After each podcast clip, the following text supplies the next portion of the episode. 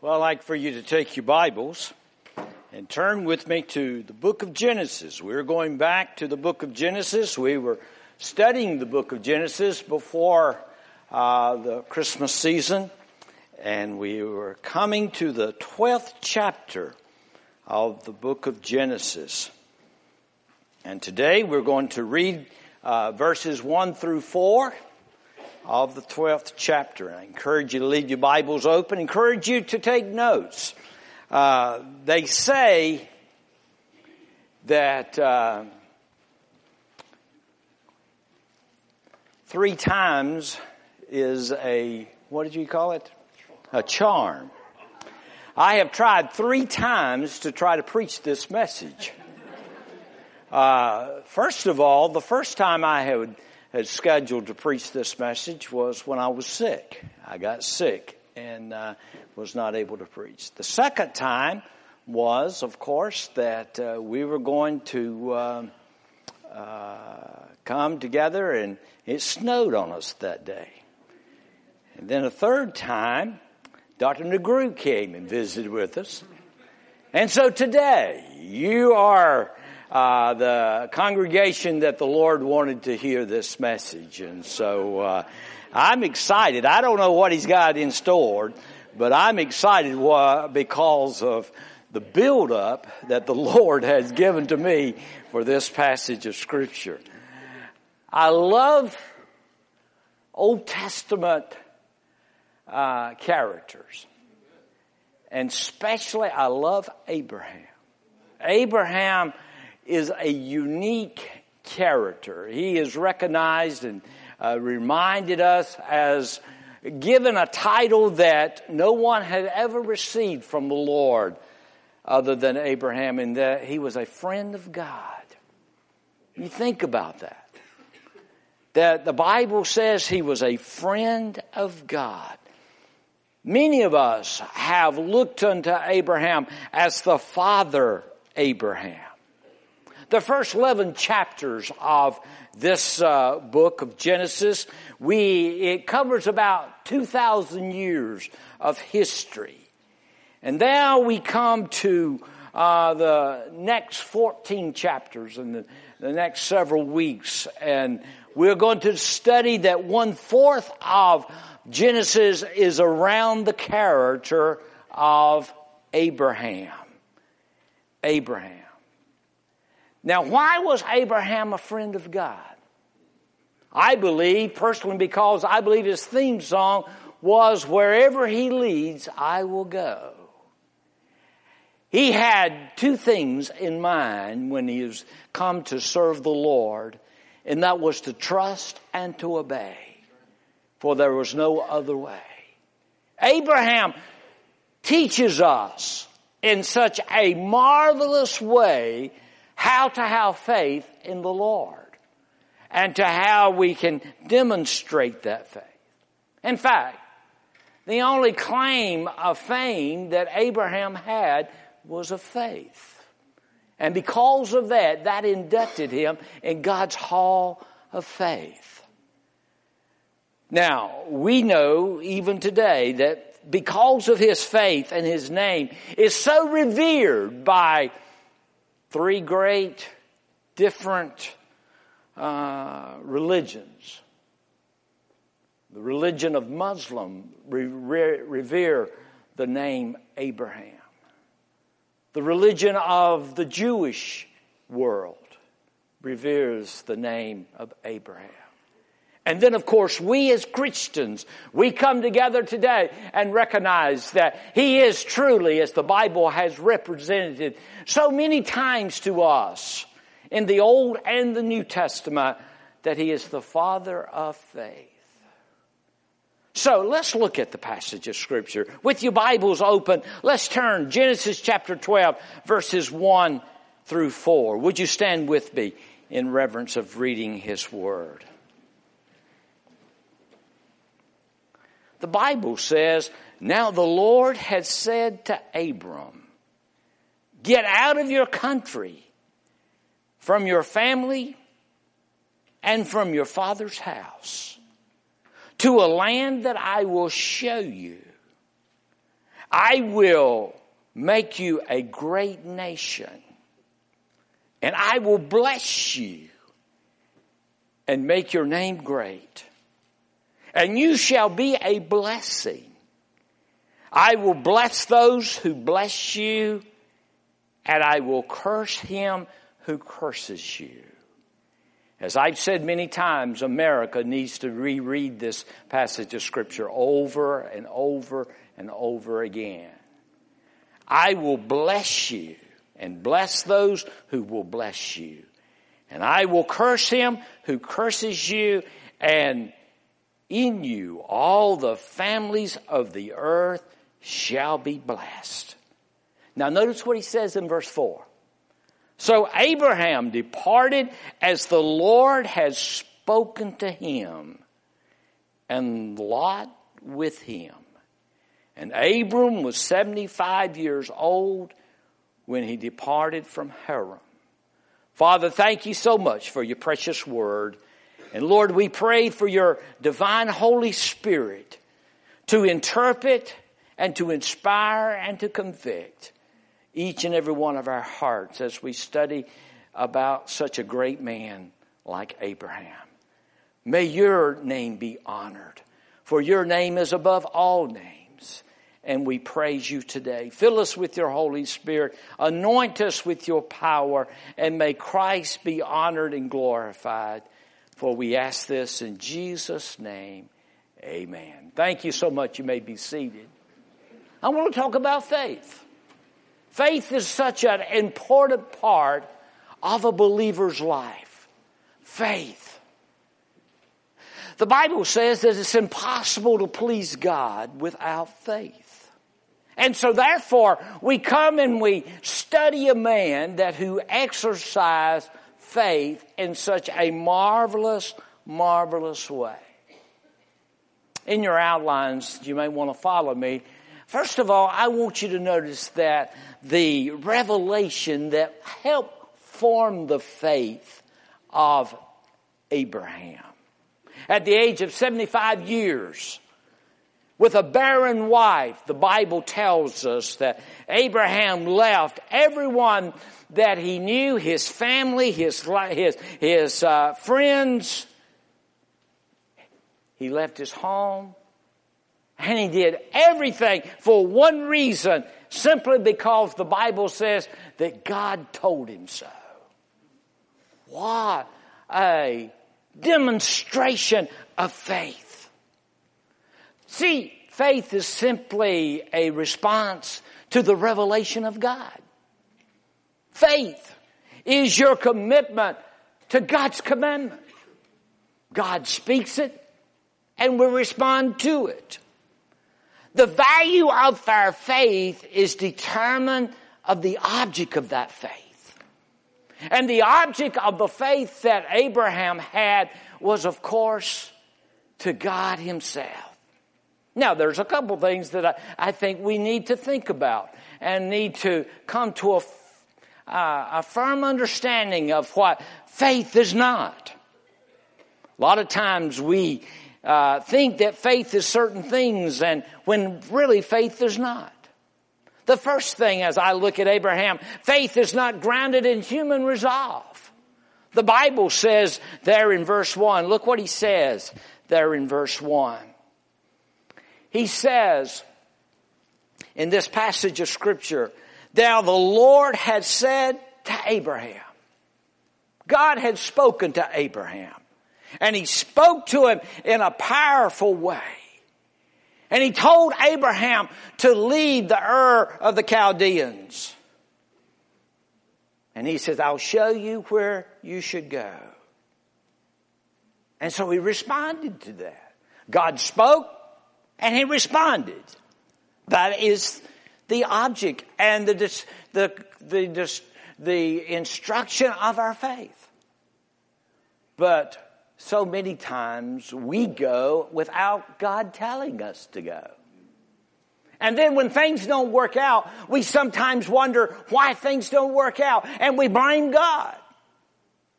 So when you go, you better make sure that God has told you to go. When you stay, you better make sure that God has told you to stay. Many times, people like today will marry a, a non-Christian and they wonder why God doesn't bless them. And it's simply because God has instructed in His Word not to be unequally yoked. Many times a man or a person may go into business with a non-believer and wonder why God doesn't bless. Sometimes people has this type of understanding as name it and claim it religion. And my friend, they want to name it and they want to claim it and then they get upset if God doesn't give it. But my friend, it's not human resolve. And neither is it grounded in human righteousness. Now, I, I, find it interesting as you go back to chapter 11 just for a moment. Look with me in verse 28. The Bible says there in verse 28, and Haran died before his father, Terah, in the native land, in the Ur of the Chaldeans. Now that tells us that Abram was from a place called uh, Ur of the Chaldeans. That was a hotbed for paganism. They had worshiped what they would know today as the moon god. I'm reminded in the scriptures that Joshua reminds us of such a place. It says in Joshua chapter 24 verse 2. It says, and Joshua said to all the people, thus they say, says the Lord God of Israel, your father, including Terah, the father of Abraham and the, and the father of Nahor, dwelt on the other side of the river in old times, and they served other gods. So the calling of God that was upon Abraham was not because of his righteousness, but it was simply a pure picture of grace. God's grace that was upon him. God did not call Abraham because that he was a great man. Abraham became a great man because he responded to the call of God. And there's a big difference. So faith is not grounded in human resolve. It's not grounded in, in uh, human righteousness. It's not grounded in human reason. I think it's interesting as you go back and study this passage of scripture. It says that the first thing that God told Abraham to do was to leave his relatives. Get out of your country. To leave his relatives. Now, have you ever stopped to think about that? How hard that must have been? Just up and leave your father and your mother, up and leave all of your relatives. Well, that would be almost like saying to Andy Griffith to leave Mayberry. How could you think of such a thing? But God was saying to Abraham, I want you to trust me. And I want you to leave your relatives. Now the Ur of the Chaldeans was a port city. It was a very uh, wealthy city. It was a city that had produced vegetables and fruits in abundance, and and uh, to leave that city uh, was saying that you're leaving on the right side of the tracks and going to the wrong side of the tracks when you first hear of that. But he also told him to do something else. Not only to leave his residence, but also said to leave his relatives. Get out from your kindred. He was to leave his family. He was to leave his father and his mother. Can you imagine? I think about some of our missionaries today that go into a foreign world and I think about as they leave and they're, leaving their moms and their dads and, and their relatives of what a tremendous price and tremendous faith that they demonstrate by responding to that call. But then he also said to leave the resources. See, there at uh, in the Ur of the Chaldeans, Abraham was very wealthy. He came from a very wealthy family. He had thousands and thousands and thousands of acres of land. And now God is telling him to leave that land. Why, in fact, he had so many cattle that it took more than 800 men to tend to his cattle. That's how wealthy he was. And yet God has said, I want you to leave your residence. I want you to leave your relatives. I want you to leave your resources. I want you to turn your back on all of that. My friend, you don't have to be afraid when God tells you to do something.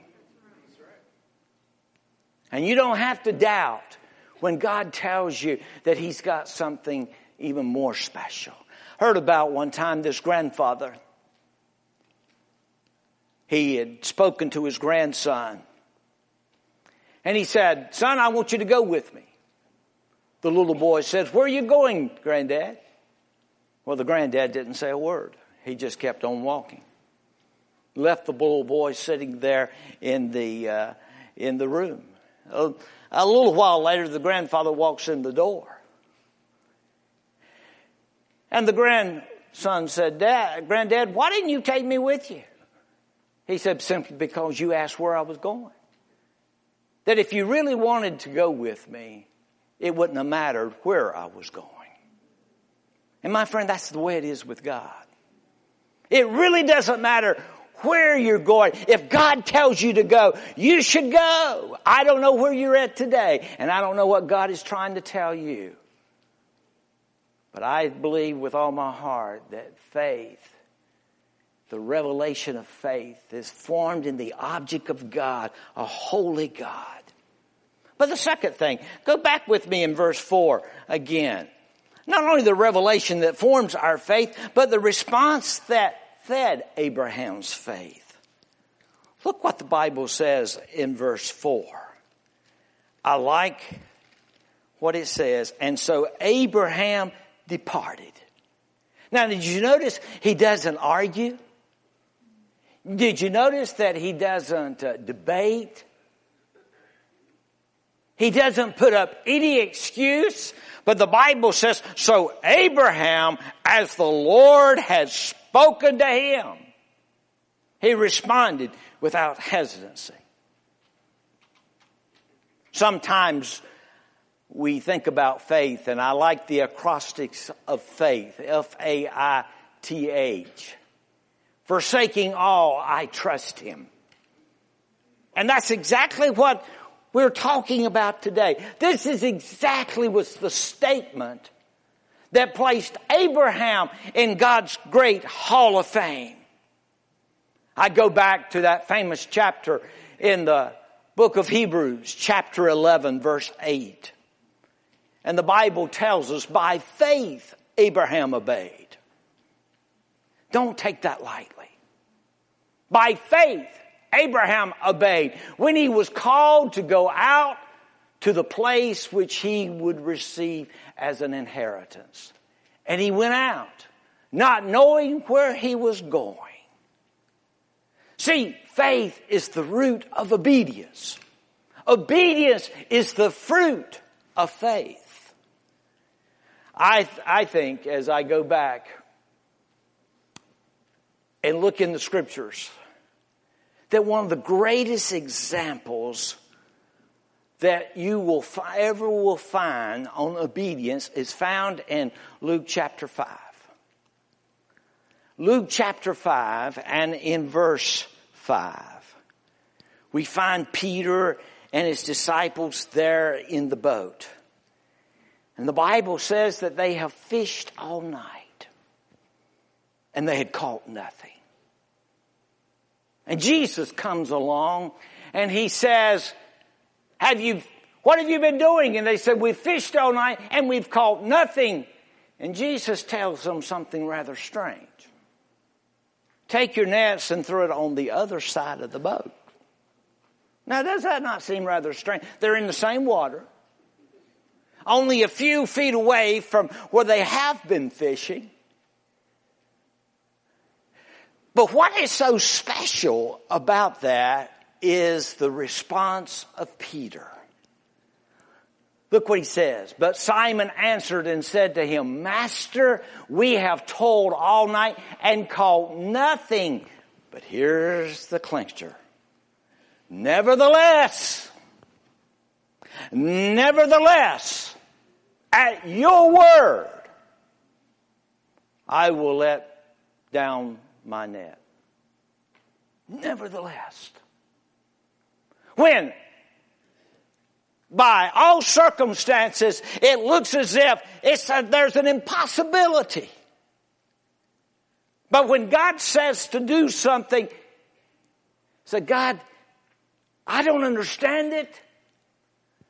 I don't comprehend it, but nevertheless, I'm going to obey your word. That is the same way when it comes to tithing. A lot of people will look at their responsibilities and, and they see all that is going out and what is coming in and it looks as if there's no possible way to tithe.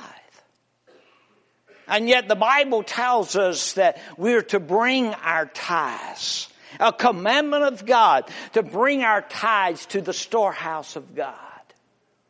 Lord, I don't understand. I can't comprehend. It seems like there's an impossibility, but nevertheless, I'm going to do it.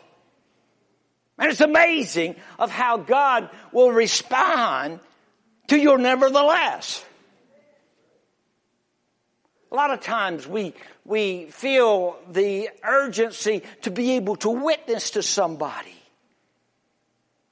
And yet we feel like we're so inadequate to be able to witness. And yet we feel that urgent calling of God upon our life to witness. God, I can't. I can't speak eloquent. I don't know enough of the scriptures. God, I can't do this. I can't do that. And God continues to pound upon your heart to witness to that person. And then you come to that point, nevertheless, Lord, nevertheless, I will do what you ask me to do. And it's amazing of how God responds in such a marvelous, fa- fabulous way. Jesus said in John chapter 15, verse 14, You are my friends if you do whatever I command you. What an opportunity to be a friend of God. Nevertheless, I read about a little boy one time he was riding his tricycle and the policeman was watching and he's going around and around and around in, in the city block and he was staying on the same side of the street, but he was going around the block. And the policeman stopped and asked him and he said, son, what are you doing? He said, oh, I'm running away from home. He said, well, why are you running around in the same block? He said, my mama said I couldn't cross the street. There's something about obedience. There's something about obedience. But there is a third thing that I want us to see. Oh, I'm so grateful for Abraham. And I'm grateful for the Bible because the Bible tells us the whole story. Sometimes we put men like Abraham up on a pedestal and we think that they're supernatural. And they don't have the same problems as we have. They don't have the same types of temptations as we have. Well, as you continue reading this passage of scripture, you're going to find that Abraham is a lot like us. And that brings me to my third point, and that is the rebellion that flawed his faith. So when you study this passage of scripture, you'll discover that Abraham's faith had flaws. Wasn't perfect. but they had flaws. And, and, and, and that encourages me because it reminds me that even though my faith has flaws, God loves me and He is willing to accept me and use me. Go back to verse 1 of chapter 13 for a moment. The Bible says, and Abram went up from Egypt. He and his wife and all that he had, and Lot with him to the south. My friend, the Bible says the Lord had said back in chapter 12 verse 1 for Abraham to leave. And so the first thing I began to see that Abraham was flawed, his faith was flawed by disobedience. By disobedience. He says, get out of the country and leave your kindred as you go back in chapter 11 verse 31. And the Bible says from the very beginning, Abraham compromised his faith. Not only did he take his father, his nephew, and instead of going to Canaan, he stopped in Haran. And Terah took his son Abraham, or Abram, his grandson Lot, the son of Haran, and his daughter-in-law Sarah, his son's Abram's wife. And they went out with them from Ur the Chaldeans to go to the land of Canaan. And they came to Haran and they dwelt there. Some Bible scholars called Haran halfway Haran. It was the halfway to the land of Canaan. He stopped halfway. Did you know there's a lot of people today serving the Lord, they, they, they, they stop halfway? A lot of people will walk down the aisles and say, I want to trust the Lord Jesus Christ as their Lord and Savior. And, and they, they, they accept Him and they're marvelously saved. But they'll never be baptized. Maybe because of fear. Maybe because of some other reason but they won't be baptized. They're halfway there. There's some that says, I want to follow the Lord with all my heart, with all my mind, and with all my soul, but they never tithe. They halfway there. See, their faith is flawed through disobedience. God calls us to serve, and yet some never serve. They're halfway there. God calls us to go all the way. Did you know that partial obedience is complete disobedience? Complete disobedience. To be partly in the will of God is to be completely out of the will of God. You do not play God with one hand with the Lord and the other hand with the world. So his faith was flawed by disobedience. His faith was flawed by disbelief. Look in verse 10, if you would please, in chapter 12, verse 10 there for a moment. And there you'll notice it says, And there was a famine in the land. And Abram went down to Egypt to dwell there, for the famine was severe in the land right in the middle of his journey. Right in the middle of the place of where he was going. The Bible says a famine comes. Now you know what a famine does? A famine will encourage your faith or it will discourage your faith. One or the other. A famine is a test. And we're all are put to a test. Abraham was put to a test here. There was a trial that came into his life, and this trial was to help prove his faith. But instead of proving his faith, it proved the flaws of his faith. Oftentimes, when there's triumphs, that follows will come trials and testing and tribulation. When a famine came to Abraham, what did he do? The Bible said he left and he went to Egypt. Now, when you think of Egypt, what do you think of? This is the first time Egypt has been mentioned in the Bible. Egypt is known in the Bible as the typology of the world. The typology of carnality. The typology of sin.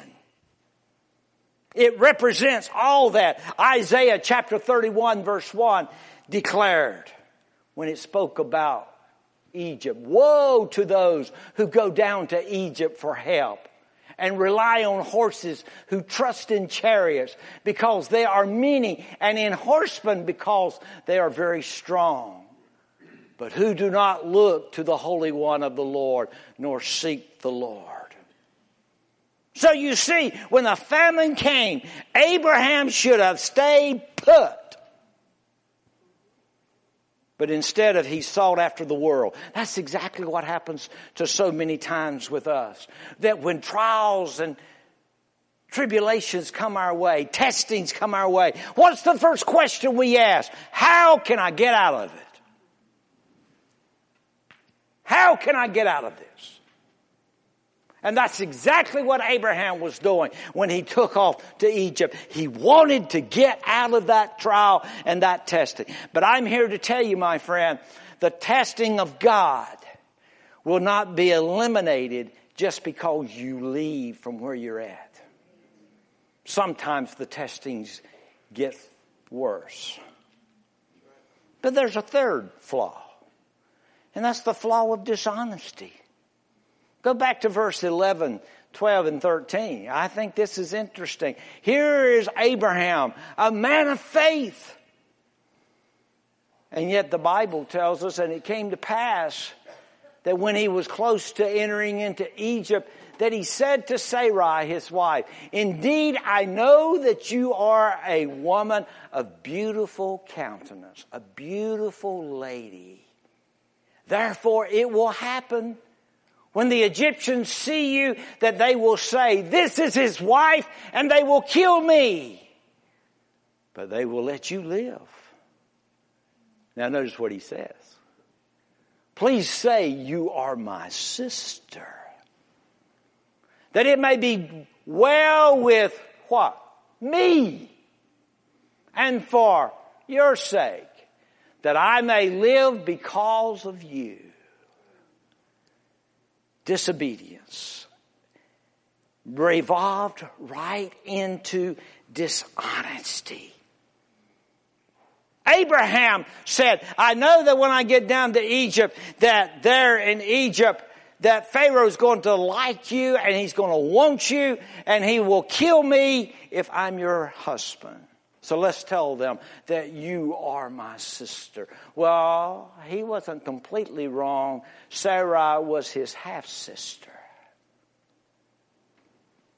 You do realize that a half truth is a whole lie. And that's exactly what happened here. He just keeps getting himself in a bigger mess, does he not? But then there is that fourth flaw came to disgrace. The fall of disgrace. It's like dominoes. It just keeps getting worse and worse. One affects the other. Look in verse 14 of that chapter. So it was when Abram came to, into Egypt that the Egyptians saw the woman, that she was very beautiful. The princes of Pharaoh also saw her and commended her to Pharaoh, and the woman was taken to Pharaoh's house. He treated Abram well for her sake. He had sheep, oxen, male and female servants, female donkeys and camels. But the Lord plague, listen to this, plague Pharaoh with his house with great plagues because of Sarah, Abram's wife. And Pharaoh called Abram and said, What is this that you've done to me? Why didn't you tell me that she was your wife? Why didn't you say she is my sister? I might have taken her as my wife. Now therefore, here is your wife. Take her and go your way. So Pharaoh commanded his men concerning him, and they sent him away with his wife and all that he had. It's interesting, is it not? That a pagan king looks better than a Christian. Isn't it interesting that a pagan king is reprimanding a man of God? His faith was flawed. And I believe that why the scriptures is so well plain, uh, bringing this out to us today, is a word of warning that if you're not careful, that your faith can be flawed. But I'm so grateful that God is a God of second chance. God of grace. And you notice that Abraham, man, he couldn't stand Egypt any longer. And the fourth thing was the repentance that fortified his faith. Abraham had wandered far, far from God when he attempted to start out following God. I can almost hear Abraham as he was leaving Egypt singing that old song, Lord, I'm coming home. I'm coming home. Now, I want you to notice a couple things that Abraham experienced in his departure from Egypt. He rejected the world.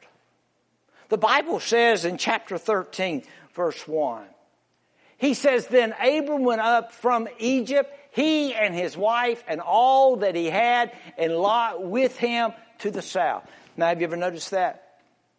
When he went to Egypt, what did it say? He went down into Egypt.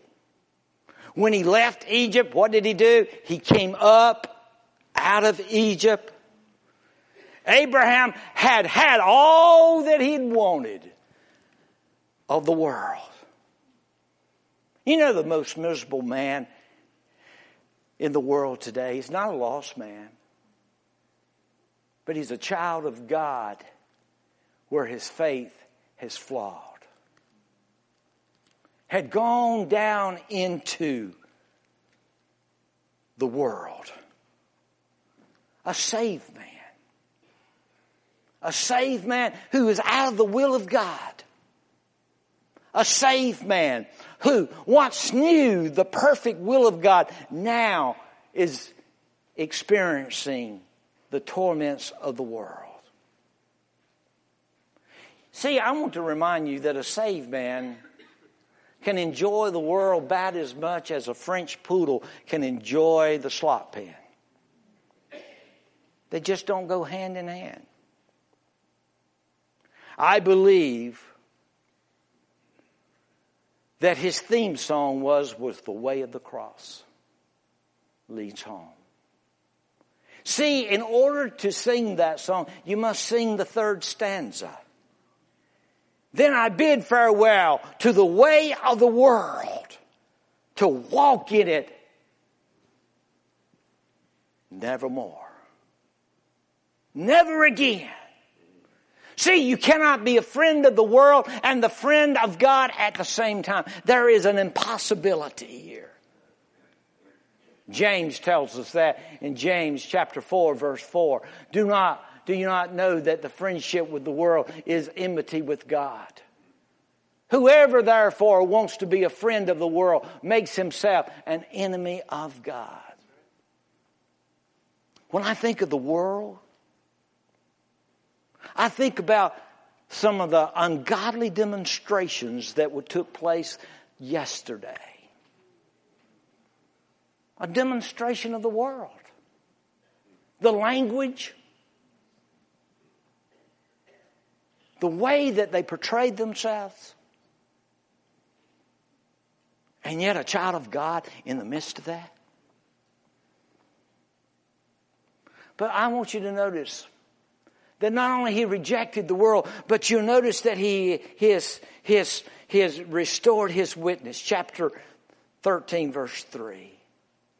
And he went on his journey from the south as far as Bethel to a place where his tent had been at the beginning between Bethel and Ai. Sometimes the way forward is backward, is it not? Sometimes we have to learn as Abraham had to learn. He'd gone back from his, to his beginning. He'd gone back to the place where he had fellowship and faith with the Lord. He went back there. The Bible says that he came to a place called Bethel. Bethel, of course, means a house of God. He came back. He left the world and he came back to the house of God. And then in verse 4, you'll see how he renewed his worship. The Bible reminds us, it says, to the place of the altar which he had made there at first, and there Abram called on the name of the Lord. When you think of an altar, what do you think of? You think of worship. You think of a place of sacrifice. I'm reminded, as the scripture teaches us, that we're to present our bodies as a living sacrifice, holy and acceptable, which is a reasonable service unto God. Now, I think it's interesting. Abraham had been to several places. He'd been to Ur. He'd been to Haran. He'd been to Egypt, but there's no place mentioned that there was a Bethel there. Only when he left the world. The altar was always at Bethel. What does that mean? That means before sanctification there must be separation. I think that children of God should look like children of God. They should walk like children of God. They should talk like children of God. They should act like children of God. They are separated from this world and not of this world.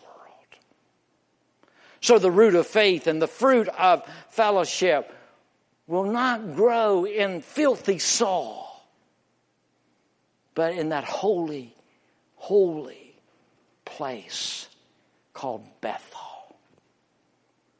I'm sure God might be challenging you today with your faith. He's calling you to do something that seems to be an impossibility. Would you be willing to say, Lord, I don't understand.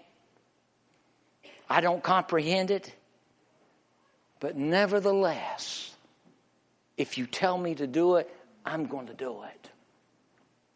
And then when you do it, be careful that your faith is not flawed. Because, my friend, you'll find yourself just getting in deeper trouble. I wonder today if there might be some that will step out and come to a holy place called an altar a place of sacrifice. To confess their faith and to announce their faith of what God is doing in their life. Lord Jesus, your word has spoken so direct in the life of Abraham. And Lord, Help us to understand. Help us to identify with Him, with our faith. Help us to understand with our flaws. Lord, I believe that as we're coming to this time of commitment, Abraham had to make that decision to go all the way with you. So may the Holy Spirit of God speak and work and demonstrate His power. There may be someone here today never trusted Christ as their Savior. What an exhibit of faith when they deny themselves and take up the cross. Maybe there's believers here today that are being challenged with some things today that seems to be an impossibility. But by faith, and nevertheless at thy word, they're going to respond as you've called them to respond. Maybe there's some that have gone down the road of Egypt, need to come home, need to come back originally of where their faith was established. So have your way, dear Lord Jesus. In Jesus we pray.